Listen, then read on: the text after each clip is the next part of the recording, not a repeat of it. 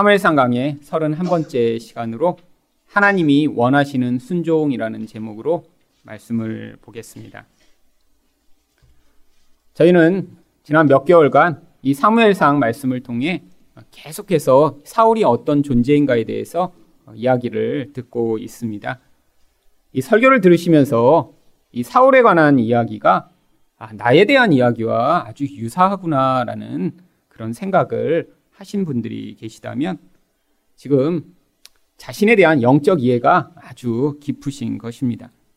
하나님이 말씀으로 우리 죄를 보여주시고 또 그것을 따라 이 사울과 같은 본성으로부터 벗어날 수 있도록 개입하고 있는 은혜를 받고 계신 것이죠.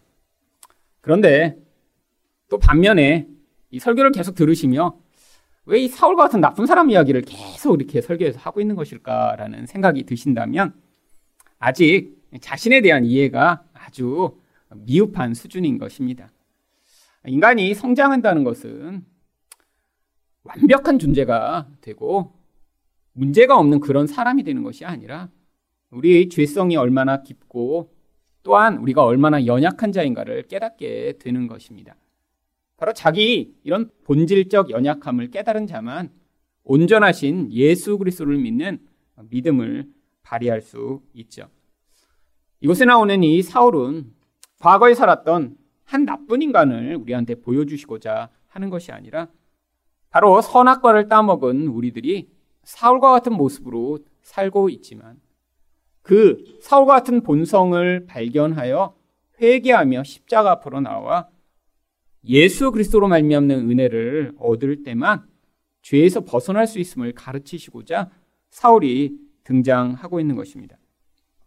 그런데 우리가 이 사울에 관한 이야기를 왜 자꾸 들어야 하나요? 이 사울의 불순종하는 이런 모습을 통해 하나님이 우리에게 요구하시는 순종이 무엇이고 또 우리가 어떻게 이런 무서운 죄악에서 벗어날 수 있는지를 배워야 하기 때문입니다. 그렇다면 하나님이 원하시는 순종은 무엇인가요? 겸손히 하나님의 선을 받아들이는 것입니다. 16절 말씀을 보겠습니다. 사무엘이 사울에게 이르되 가만히 계시옵소서 간밤에 여호와께서 내게 이르신 것을 왕에게 말하리다 하니 그가 이르되 말씀하소서. 사무엘은 하나님의 음성을 듣고 그 음성을 지금 이 사울에게 대언하고 있습니다. 그런데 이 대언의 내용이 무엇인가요? 17절 말씀입니다. 사무엘이 이르되 왕이 스스로 작게 여길 그때 이스라엘 지파의 머리가 되지 아니하셨나이까? 여호와께서 왕에게 기름을 부어 이스라엘 왕을 삼으시고 과거에 이렇게 왕이 되기 전에 이 사울의 모습이 어떠했는지를 이야기합니다. 근데 사울이 그때 어떻다고 사무엘이 이야기를 하고 있나요? 스스로 작은 자로 여겼다라고 합니다. 물론 사울도 내면의 깊은 데서는 아주 옛날부터 교만한 사람이었죠. 그런데 그는 그 교만을 겉으로 표출하지 않고 겉모습은 그가 마치 겸손한 것인 양 행세를 했던 것입니다. 물론 내면도 겸손하고 외면도 겸손하면 참 좋겠죠. 근데 이런 인간은 솔직히 없습니다. 그렇기 때문에 우리는 주변에서 어떤 사람들을 보나요? 내면도 교만한데 겉으로도 교만하게 행세하는 사람들을 자주 만나게 되죠. 근데 사울은 그렇지는 않았다는 거예요. 내면은 비록 교만할지라도 겉으로는 겸손한 척 할 수 있는 그래도 많은 교만한 사람들 가운데 그나마 나은 존재로 드러났다라고 하는 것이죠. 그런데 그런 겸손한 모양을 갖췄던 이 사울이 왕이 되자 그에게 하나님이 명령을 주셨습니다. 18절 말씀입니다.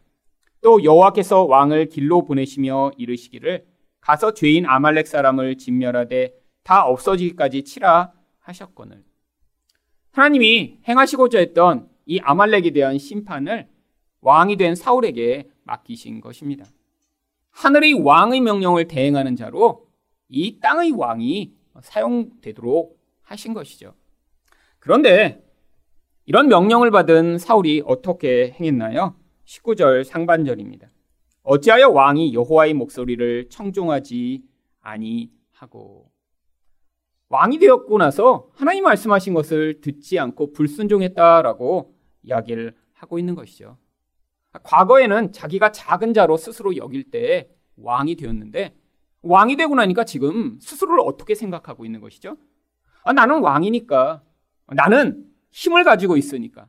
나는 괜찮은 인간이니까 자기 자신을 높은 존재, 중요한 존재로 여기기 시작하면서 하나님을 자기의 왕이며 자기가 명령을 따라야 할 뿐으로 여기지 않았다라고 이야기를 하는 것입니다.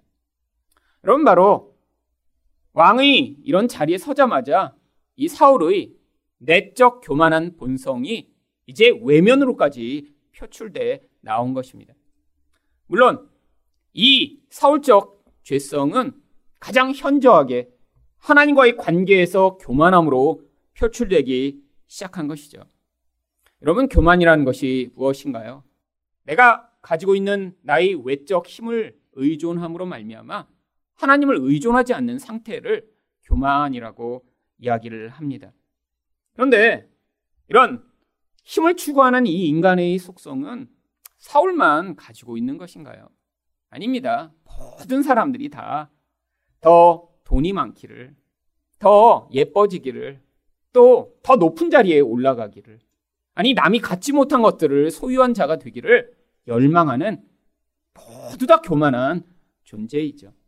그런데 이렇게 힘을 추구하면 추구하고 또 그 추구하는 결과로 내가 원하던 그런 힘을 얻게 되는 순간 내면 안에 감춰놨던 이 교만이 이제는 영적으로 표출돼 하나님과의 관계를 파괴하는 그런 파괴적 속성으로 나타나게 된다 라고 하는 것입니다.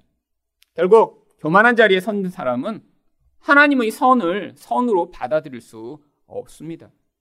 내가 나 자신을 중요하다고 여기기 때문에 하나님이 이건 중요한 거야, 이건 선한 거야 라고 말씀하셔도 그 선을 받아들일 수 없는 상태에 처하게 되는 것이죠.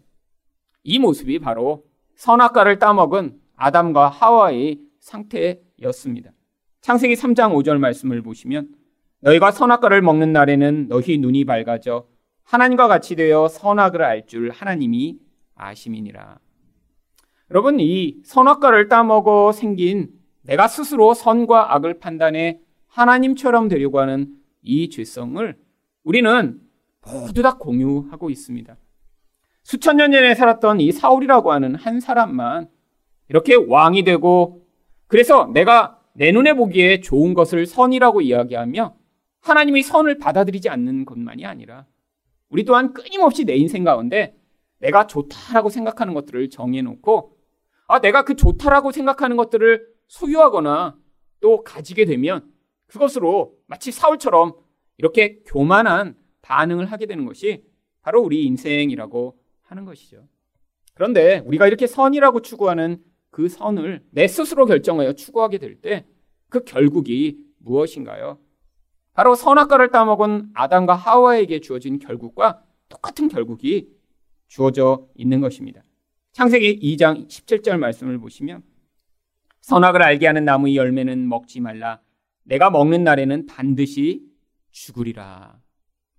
여러분, 하나님처럼 되려고 하는 자에게 하나님은 생명과 은혜를 베풀어 주실 수 없습니다.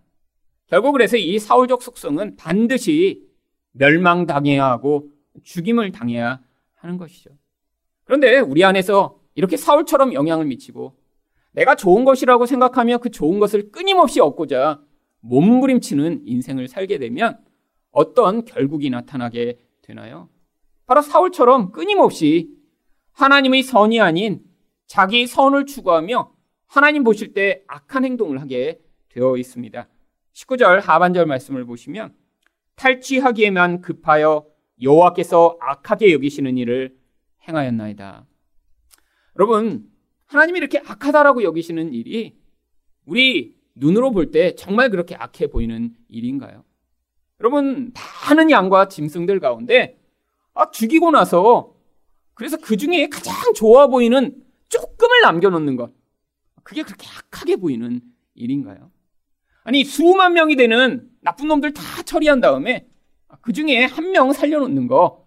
그게 그렇게 우리 눈에 볼 때 악해 보이는 일인가요? 아니요. 우리가 볼 때는 아주 합리적인 것처럼 보이는 때가 많이 있습니다. 여러분, 우리 인생 가운데 하나님이 요구하시는 것들이 대부분 이런 것들이에요. 내가 볼 때는 그 하나님이 명령을 듣지 않는 게 아주 합리적이고 이성적인 일입니다. 그런데 하나님의 명령을 따라 내가 그대로 따라가는 것은 굉장히 비이성적이고 또한 어쩌면 종교적 광신을 하는 행위처럼 보이는 때가 많이 있죠. 여러분, 하나님이 우리 인생 가운데 가끔씩 우리가 이성적으로 판단해서는 아, 내가 이거를 정말 해야 되나 하는 것들을 요구하실 때가 있습니다. 그 사람의 신앙의 수준, 또 그 사람의 성장의 정도에 따라 아, 그 사람에게 어떤 것들을 말씀하시므로 말미암아 그가 그 순종의 과정을 통해 하나님이 그 사람을 더 성숙된 존재, 더 거룩한 자로 만들어 가시고자 명령하시고 요구하시는 것들이 있죠. 여러분, 교회 처음 나왔는데 하나님이 그런 어떤 성숙한 수준을 요구하시나요? 교회 처음 나오자마자 원수를 사랑해라. 이런 거 요구하시나요? 아니요. 여러분, 교회 처음 나온 분은 그냥 예배 시간에 오시기만 하면 되는 그것만 요구하십니다. 여러분, 그것도 쉽지 않은 일이에요. 여러분, 신앙의 여정 가운데 평소에 내가 예배도 한 번도 드리지 않던 사람이 주일마다 시간을 맞춰 이 자리에 온다는 것, 그것도 대단한 일이죠.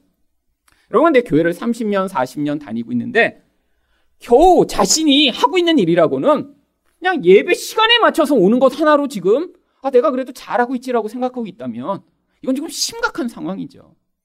여러분, 신앙이 성숙돼 나갈수록 그런 겉 행위의 요소보다 더 깊은 영적인 문제, 잘못된 의존의 문제, 잘못된 관계의 문제, 그 관계로와 그 문제로부터 하나님이 벗어나 하나님이 요구하신 것들을 요구하실 때가 있는 것입니다. 이전에는 내가 전혀 불편하지 않던 어떤 요구들을 하나님이 하시며 아, 정말 원수까지도 내가 사랑해야 하는 그런 정말 고통스러운 선택을 하게 만드시고 아, 이전 같으면 내가 그냥 확 밟아주고 말았을 텐데 내 자존심을 다 버리고 하나님의 뜻에 따라야 하는 그런 요구들을 하실 때가 있고요. 아니 옛날 같으면 내가 내 돈이라고 내 마음대로 다 쓰고 내 마음대로 그것들을 나를 위해서만 집착했을 텐데 하나님이 어느 순간에는 또 그것을 요구하실 때가 있는 것이죠. 여러분, 하나님이 사람과 그 인생 따라 그때그때 요구하시는 게 있어요.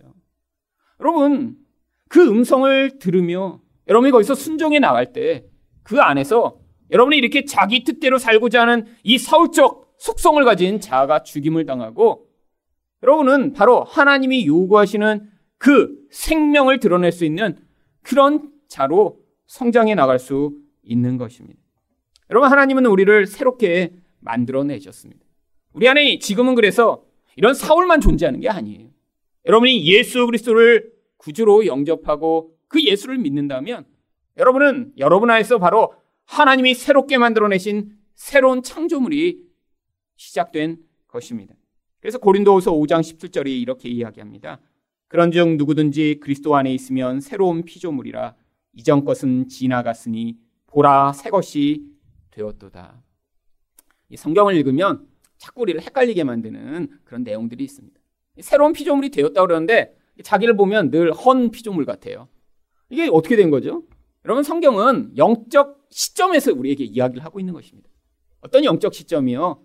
이 모든 역사가 다 마친 뒤에 그 하나님이 완성하신 시점에서 우리를 보면서 어, 너는 완전히 새롭게 되었어. 내 안에는 나쁘고 약하고 부족한 것이 하나도 없어라는 그 하나님의 구원이 완성된 시점으로 우리에게 선포해 주고 있는 거예요. 아니, 왜 이렇게 이야기하시나요? 하나님이 구원을 시작하셨으면 반드시 그렇게 결론 지어질 것이기 때문입니다. 여러분, 이제 우리가 이렇게 새롭게 창조되었으니까 이제 뭐가 가능해진 거죠? 우리 안에 사울만 있는 게 아니에요. 우리 안에 이렇게 하나님의 뜻에 따라 하나님의 뜻을 행할 수 있는 그런 새로운 영향력이 시작된 것입니다. 그래서 에베소 2장 10절이 우리를 이렇게 이야기합니다. 우리는 그가 만드신 바라 그리스도 예수 안에서 선한 일을 위하여 지으심을 받은 자니 이 일은 하나님이 전에 예비하사 우리로 그 가운데서 행하게 하려 하심이니라. 그러면 바울이 뭐라고 얘기하나요? 우리가 그의 만드신 바래요. 이 만드신 바라고 하는 이 단어가 바로 창조물이라고 하는 뜻입니다. 하나님이 우리를 새롭게 창조하셨대요. 재창조하셔서 이제 뭐를 위해서 우리를 준비하셨어요? 바로 선한 일을 행할 수 있는 자로 우리를 만들어 주셨다라고 하는 것이죠. 여러분, 그래서 우리는 성도로 이 땅을 살아갈 때 이 사울적 존재로서의 옛자와 하나님이 새롭게 창조해내신 새로운 피조물로서의 새 자아를 동시에 가지고 살아갑니다. 여러분, 근데 이상하지 않으세요? 아니, 우리가 이렇게 이중적이라면 다 예수를 믿으면 전부 다 이렇게 새로운 피조물로 다 좋은 일만 하고 살아가야 되는 거 아닌가요? 근데, 아니, 교회에서도 보면 분명히 예수는 믿어요, 예수는. 근데, 보면 이렇게 악한 행위를 하는 사람이 있잖아요. 여러분, 악한 행위 한다고 예수 안 믿나요? 아니에요. 교회에서 이렇게 악한 일을 하는 사람도 예수 잘 믿는 사람 많습니다. 아니, 그리고 또 어떤 분은 예수는 믿는데 예수는 약하게 믿는 것 같은데 아, 선한 행위를 막 하는 것처럼 보이는 사람이 있죠. 아, 우리의 혼돈이 바로 이런 데서 나옵니다. 여러분, 이 혼돈의 첫 번째 이유는 이 선하다라고 하는 것을 우리가 착각하기 때문입니다. 우리가 생각하는 선은 무엇인가요? 바로 도덕적이고 세상에서 착해 보이는 것이 선입니다. 여러분, 근데 하나님의 선이 무엇인가요? 하나님의 선은 어떤 때는 인간의 도덕이나 인간이 좋다라고 얘기하는 것을 파괴하는 하나님의 뜻을 얘기해요. 여러분, 여기서 사울에게 아말렉을 죽이는데 누구까지 죽이라고 하셨죠? 아이들까지 다 죽이라고 하셨어요. 여러분, 이 도덕의 관점에서 보면 악한 거죠. 여러분, 그런데 하나님은 그것을 선으로 여기십니다. 왜? 하나님이 절대 기준이라는 그 기준에 부합한 것만이 선이기 때문이죠. 여러분, 또한 다른 이유가 있습니다. 여러분, 신앙생활을 하더라도 우리가 이 옛사람의 영향력이 강력한데 그것을 끊임없이 인정하지 않고 부인하며 내 옛사람이 나를 이끄는 대로 살아가는 인생은 결국 예수를 믿지만 결국 그 안에서 그를 지배하는 이 옛사람의 영향력으로 결국 계속해서 악을 퍼뜨리는 그런 역할을 맡는 경우들이 많이 있습니다. 여러분, 체로키 인디언 우화 가운데 이런 우화가 있습니다. 한 체로키 인디언 할아버지가 이제 자기 손자한테 이야기를 해주는 거예요.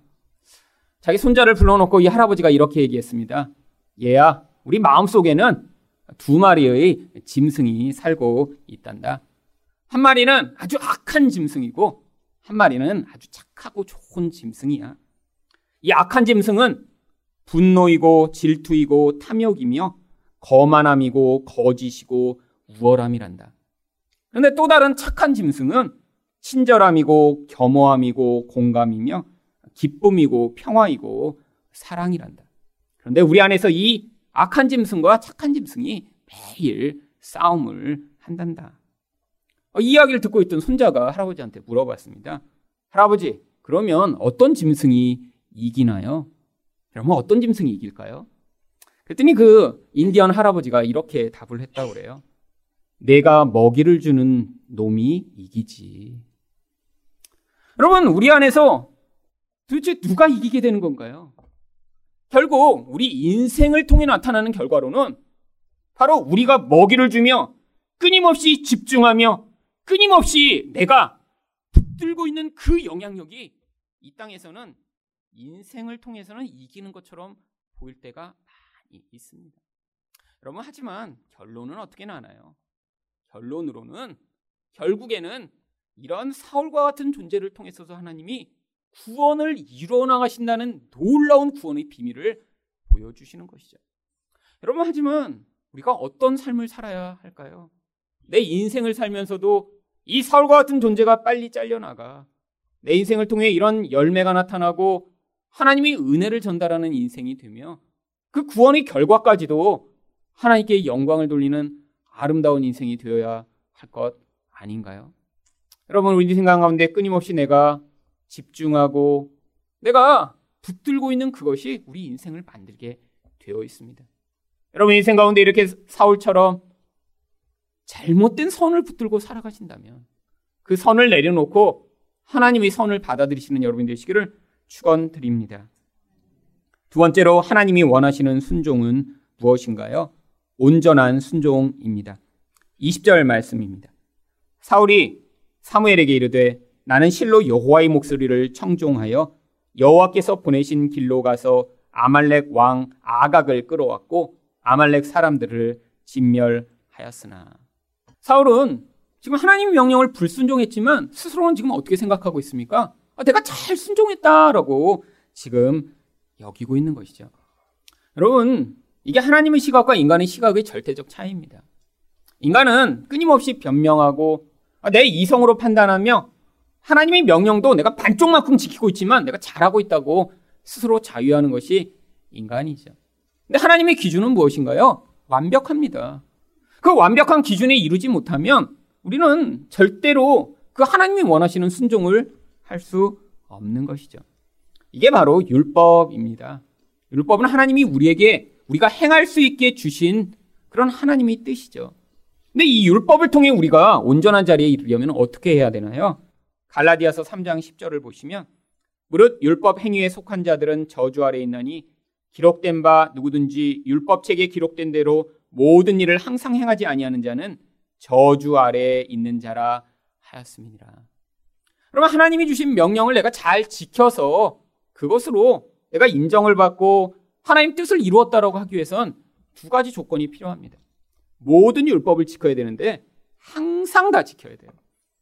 한 번도 쉬지 않고 태어나면서 죽을 때까지요. 여러분 근데 우리는 그렇게 할 수 없습니다. 하지만 교회 다니면서도 여전히 이렇게 착각하는 사람들이 있어요. 여러분 교회 다니면 그 인생 가운데 종교적 모습이 반드시 나타나게 되어 있습니다. 예배도 드리고요. 헌금도 하고요. 이웃을 위해 봉사하는 일도 하고요. 그리고 교회에 오면 밖에서 하는 그래도 다른 말과 다른 행실을 하시게 되죠. 여러분도 교회 오셔서 쓰는 말이 일상과 많이 다르시다면 여러분이 삶의 환경이 아마 종교적인 분위기가 아닌 경우가 많죠. 여러분 여기 교회 나오시면서 또 주중에는 예수 안 믿는 것처럼 사시는 분들 있으시잖아요. 네. 그래서 술집도 가는 분 계시잖아요. 여러분 거기서 하는 말과 행동이랑 여기서 똑같은 말과 행동 하 계세요? 아니잖아요. 거기서는 아무도 예수 믿는지 모른 척 어. 그런 말과 행동이 자연스럽게 나오고 여기 오면 또 마치 모두 다 신실한 양 어, 이렇게 다 바라보게 되는 그럼 우리는 우리 삶에서 이렇게 이중적인 모습이 나타나죠. 여러분 그래서 이 주일에 이렇게 내가 종교적인 모습을 띠면 이게 선해진 건가요? 정말 내가 성장한 건가요? 아닙니다. 여러분 이게 성장이 아니에요. 여러분 어떤 분위기가 달라지고 어떤 집단의 그런 시선 때문에 내가 어떤 행동을 한다고 해서 그 사람이 정말 달라진 게 아니에요. 여러분, 군대만 보내도 사람이 달라집니다. 근데 군대 갔다고 정말 달라지나요? 아니죠. 군대 가서 그 분위기 때문에 어떤 행동을 할 수 있지만 그 분위기가 달라지면 또 똑같은 모습으로 변해 버립니다. 여러분, 우리 안에서 나타나는 이 사울적 속성을 그래서 이런 종교적인 것으로 덮어버리려고 하면 이게 더 심각한 문제를 일으켜요. 여러분, 우리는 끊임없이 내 안에 이런 사울 같은 무서운 놈이 살고 있다는 걸 인정하고 싶지 않아요. 여러분, 누가 인정하고 싶겠어요? 다 선한 사람인 양, 다 그냥 괜찮은 양, 겉모습도 그냥 이 정도인데 까봐도 별로 나쁜 게 없는 것처럼 보이기를 원하는 게 우리들입니다. 물론 가족들은 그렇게 인정을 안 해도 거기선 힘으로 그냥 왜 조용히 그리고 해갖고 밖에서는 아, 괜찮은 척. 여러분 이게 우리잖아요. 솔직히 이렇게 부부랑 가족이 이렇게 와도 그럼 불편하잖아요. 그래서 혹시 남편이나 아내가 나의 비밀을 얘기하면 어떻게 하지? 그럼 우리 안에 그런 이중성이 있지만 우리는 늘 어떻게 해요? 그래도 내가 이렇게 일주일에 한 번은 아니 일주일에 2, 3일은 이렇게 잘 살고 있으니까 마치 괜찮으냐. 이게 바로 우리 사울을 가리고자 하는 바로 종교적 행위입니다. 여러분 그렇기 때문에 이렇게 불순종했다라고 하는 이 사무엘의 질책을 들으면서도 사울이 당장 뭐라고 반응하나요? 21절입니다. 다만 백성이 그 마땅히 멸할 것 중에서 가장 좋은 것으로 길갈에서 당신이 하나님 여호와께 제사하려고 양과 소를 끌어 왔나이다. 아, 이 거짓말 한번 보세요. 여러분 이 거짓말이 여기 몇 가지나 포함된 줄 아세요? 첫 번째 백성들이 그렇게 한 건데 아니 거기서 살려둔 게 아니라 길갈서부터 끌어왔대요 또. 아니 지금 양을 그냥 남겨둔 게 아니라 제사하려고 지금 거기서부터 끌고 와서 이게 있는 거지. 이거 원래 아말렉 거 아니라고. 그다음에 또 뭐 하려고 남겨놨대요? 제사 드리려고요. 제사 드리려고. 여러분 종교적인 것으로 끊임없이 자기 죄성을 감추려고 하는 우리의 모습이요.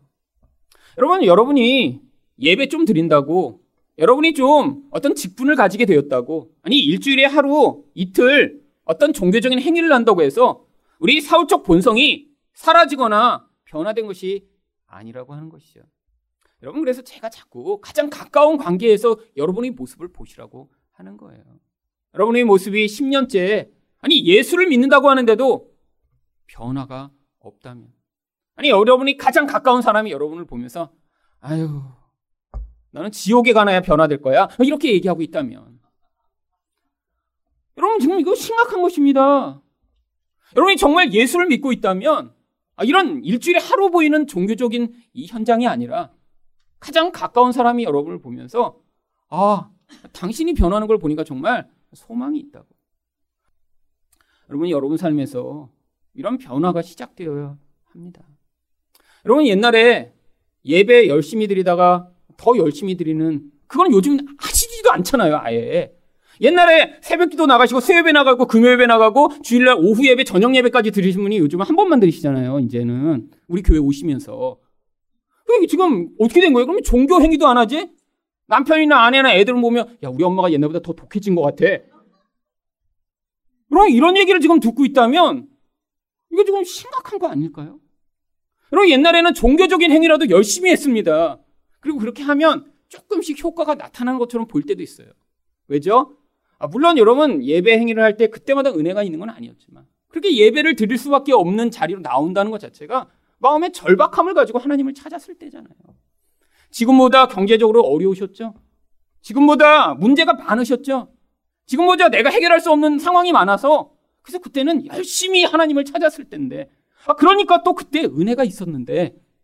지금은 점차 내 삶이 편해지고 옛날에 문제라고 생각했던 그 문제들이 사라지고 나서 종교 행위조차 안 하는 그런데 삶은 여전히 변화되고 있지 않은 그런 자리에 있다면 여러분은 지금 은혜가 여러분의 삶에 미치는 것이 아니라 사울로 지배당해 여러분의 인생을 마칠 그런 안타까운 운명에 처해 있는 것입니다.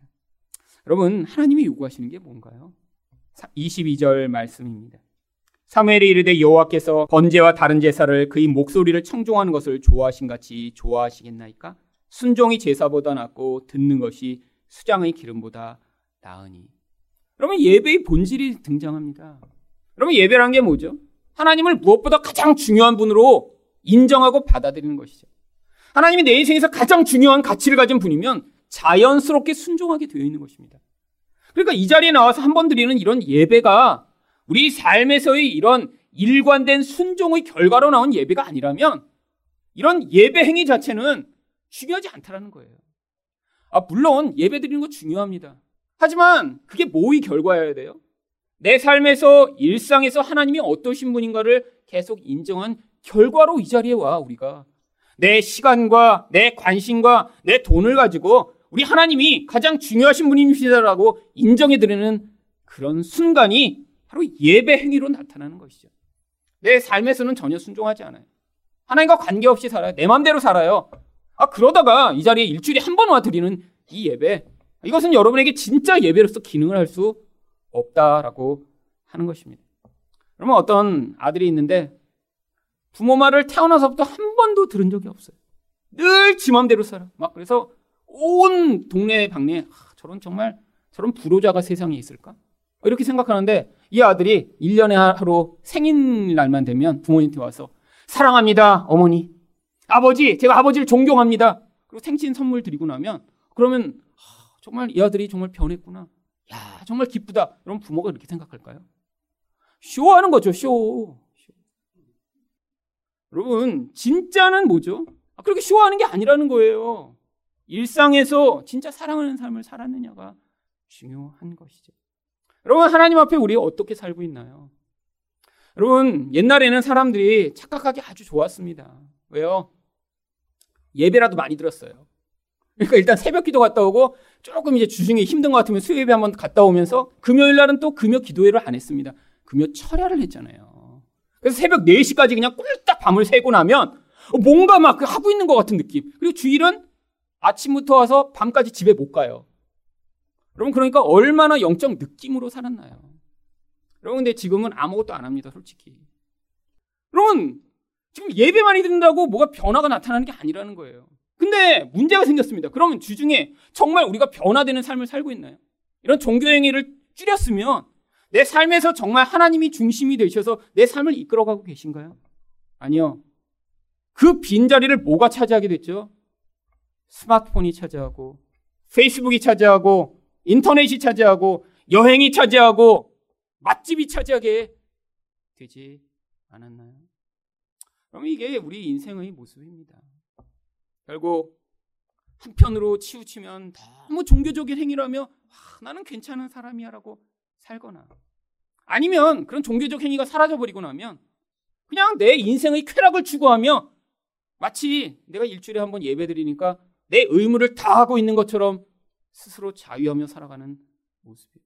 근데 삶의 중심은 늘 어디에 있어요? 나밖에 없어요. 내 인생의 관심은 나를 위한 인생이에요, 그냥. 내가 뭘 좋아하는지, 내가 얼마나 더 맛있는 걸 먹고 싶은지, 내가 어디에 더 즐겁게 나를 만들 수 있는 것인지. 여러분, 그 본질의 싸움이 여러분 안에 있습니다.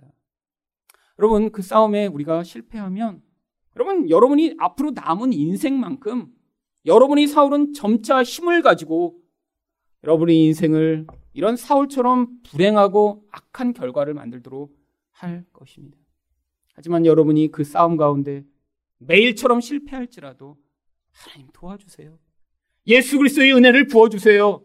저를 붙들어 주세요라고 예수를 의존하며 걸어가시면 지금은 넘어지고 쓰러질지라도 차츰 여러분의 인생을 통해 이 놀라운 은혜의 결과가 나타나게 될 것입니다.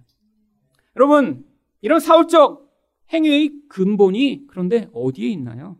23절 상반절입니다. 이는 거역하는 것은 점치는 죄와 같고 완고한 것은 사신 우상에게 절하는 죄와 같음이라. 그러면 이게 영적인 거라는 거예요. 우리가 싸워서 될 문제가 아니라는 것입니다. 마치 점치고 우상숭배하듯이 바로 그 인생의 본질을 지배하는 이 영적 힘은 내가 한두 번 싸워서 될 문제가 아니라 그렇기 때문에 예수 그리스도의 은혜가 필요한 것이죠. 여러분, 이게 바로 사울의 인생의 결국입니다. 이렇게 사울적 존재로 살아갔더니 죽음 앞에서 그가 어떤 선택을 했나요? 사무엘상 28장 7절과 8절을 보시면 사울이 그의 신하들에게 이르되 나를 위하여 친접한 여인을 찾으라 내가 그리로 가서 그에게 물이리라 하니 그의 신하들이 그에게 이르되 보소서 엔돌에 신접한 여인이 있나이다 사울이 다른 옷을 입어 변장하고 두 사람과 함께 갈새 그들이 밤에 그 여인에게 이르렀는 사울이 이르되 청하노니 나를 위하여 신접한 술법으로 내가 내게 말하는 사람을 불러 올리라. 그러면 이게 바로 사울의 인생의 결국입니다. 우상 숭배라는 본질이 살 때는 어 예배하려고요, 예배하려고요. 이런 종교적 행위로 가장했는데 죽음 앞에서는 결국 이런 우상 숭배자로 죽게 되는 그런 결국이 나타나죠. 여러분 또 비참한 게 뭔지 아세요? 여러분 자기만 그렇게 하고 죽었는 게 아니라 결국 그의 영향력이 가까운 사람에게 영향을 미쳐서 그와 관계된 모든 사람들이 이런 비참한 결국을 맞이하게 됩니다. 대표적인 사람이 바로 사무엘상 19장 13절입니다. 미갈이 우상을 가져다가 침상에 누이고 염소 털로 엮은 것을 그 머리에 씌우고 의복으로 그것을 덮었더니 이 사울의 딸 미갈이 자기 집에 있는 우상을 가지고 지금 이제 다윗을 도망하도록 도와주는 장면을 묘사하는 것이죠.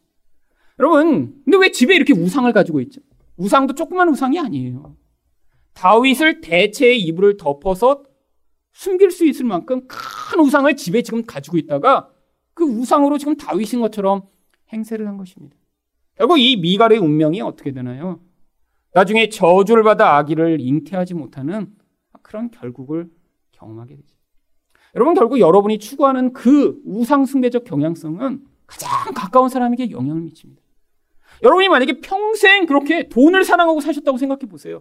그럼 여러분 자녀들이 어떻게 될까요? 여러분 그 자녀한테 말로 야, 돈, 돈 너는 돈을 사랑하지 마. 아, 넌 하나님 사랑해야 돼. 근데 자기는 돈을 사랑했어요. 그러면 그 자녀는 나중에 똑같은 모습이 나타납니다.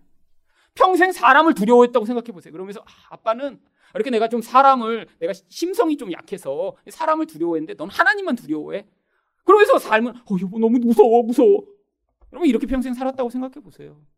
그 자녀의 인생이 나중에 똑같이 되는 거예요. 그럼 우리 인생의 영혼 안에서 뿜어져 나오는 영향력이 결국 나와 가장 가까운 사람을 그렇게 만들어가는 것입니다. 여러분, 그래서 이 사울을 죽여야 돼요. 사울을 십자가에 못 박아야 돼요. 내 안에서 나를 지배하려고 하고 끊임없이 열매 맺지 못하게 만드는 이 영향력과 우리가 피가 나도록 싸워야 하는 것입니다. 여러분, 그랬더니 이 사울의 결말이 어떻게 선포되나요? 23절 하반절입니다. 왕이 여호와의 말씀을 버렸으므로 여호와께서도 왕을 버려 왕이 되지 못하게 하셨나이다. 결국 하나님이 폐위 하시죠. 그를 폐위한 자리에 하나님이 누구를 세우시나요? 28절입니다. 사무엘이 그에게 이르되 여호와께서 오늘 이스라엘 나라를 왕에게서 떼어 왕보다 나은 왕의 이웃에게 주셨나이다.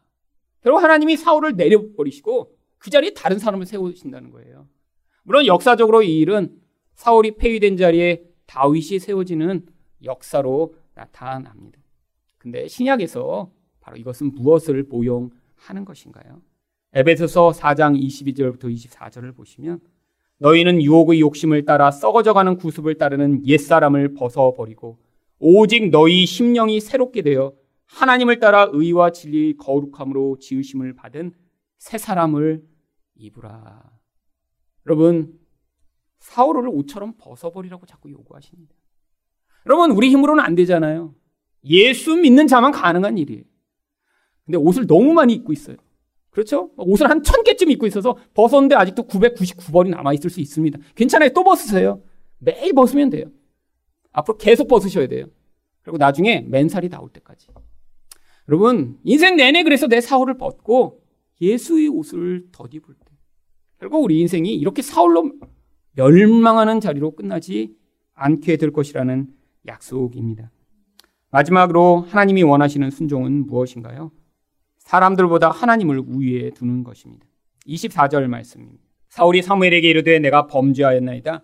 내가 여호와의 명령과 당신의 말씀을 어긴 것은 내가 백성을 두려워하여 그들의 말을 청종하였음이니다.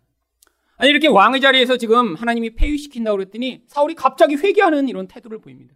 진짜 회개한 건가요? 아니요.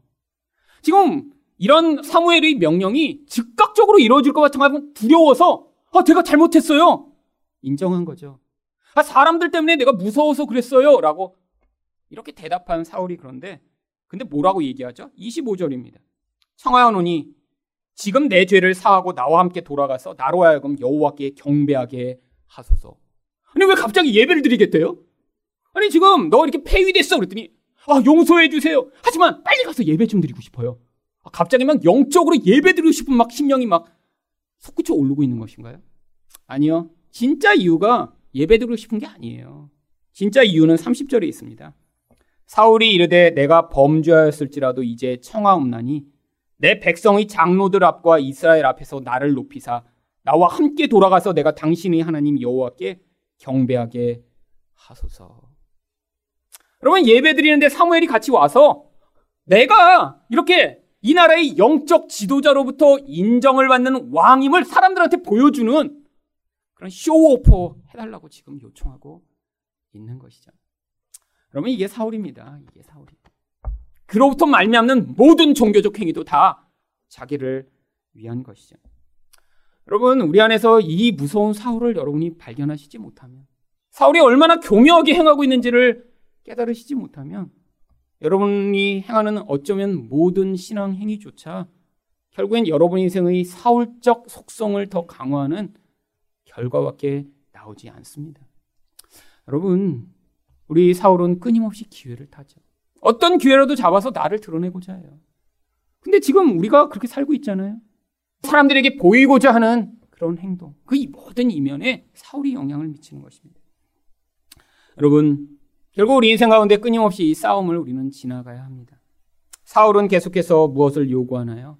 하나님의 선을 거부하며 이게 내가 옳은데 하나님 이거 하고 싶어요라고 주장하겠죠. 또한 그러니까 온전한 순종이 불가능하며 내가 합리적이고 이성적인 수준에서만 하나님 말씀을 따르겠죠. 또한 끊임없이 사람들을 염두에 두고 행동하기 때문에 그 사람의 시선이 미치지 않거나 아니면 내가 그 사람들로부터 두려움 그런 반응을 받게 되면 결국에는 불순종하는 반응을 하겠죠. 그런데 이 사울적 존재를 십자가에 못 박으시고 그 사울이 아니라 다윗과 같은 새 사람으로 열매 맺는 인생 되시기를 예수 그리스도로 축원드립니다.